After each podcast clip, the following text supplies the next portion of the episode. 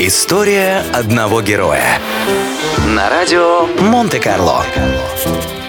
Остап Бендер.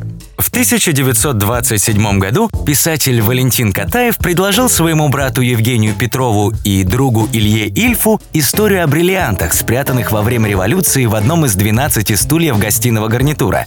Они должны были разработать идею, написать черновик романа, чтобы сам Катаев потом довел их труд до ума.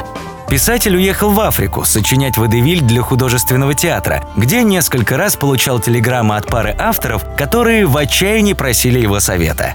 Несколько раз он отвечал на них просто «думайте сами», а в дальнейшем и вовсе перестал реагировать на их сообщения. Когда Катаев вернулся в Москву, то сразу встретился с Сильфом и Петровым. Они представили ему несколько первых страниц рукописи. Писатель прочел текст и понял, что его вмешательство уже не требуется. Соавторы не только блестяще проработали историю, но и добавили в нее великолепного персонажа – Остапа Бендера. Обаятельный великий комбинатор, идейный борец за денежные знаки, знавший, по его словам, 400 сравнительно честных способов отъема денег, быстро вызывал читательские симпатии.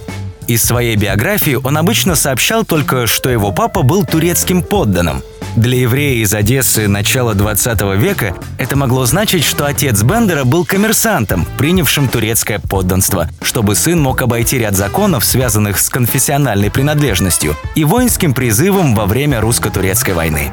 Основным прототипом персонажа считается известный украинский аферист Осип Шор, он дружил с Валентином Катаевым и шутливо рассказывал ему, как в молодые годы добывал деньги, представляясь то художником, то шахматным гроссмейстером, то чьим-то женихом, то вообще представителем подпольной антисоветской организации.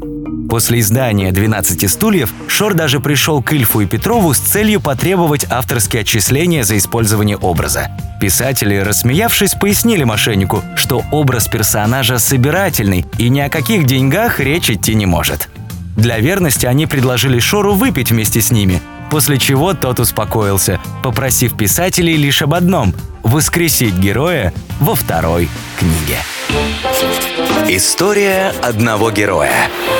На радио Монте-Карло.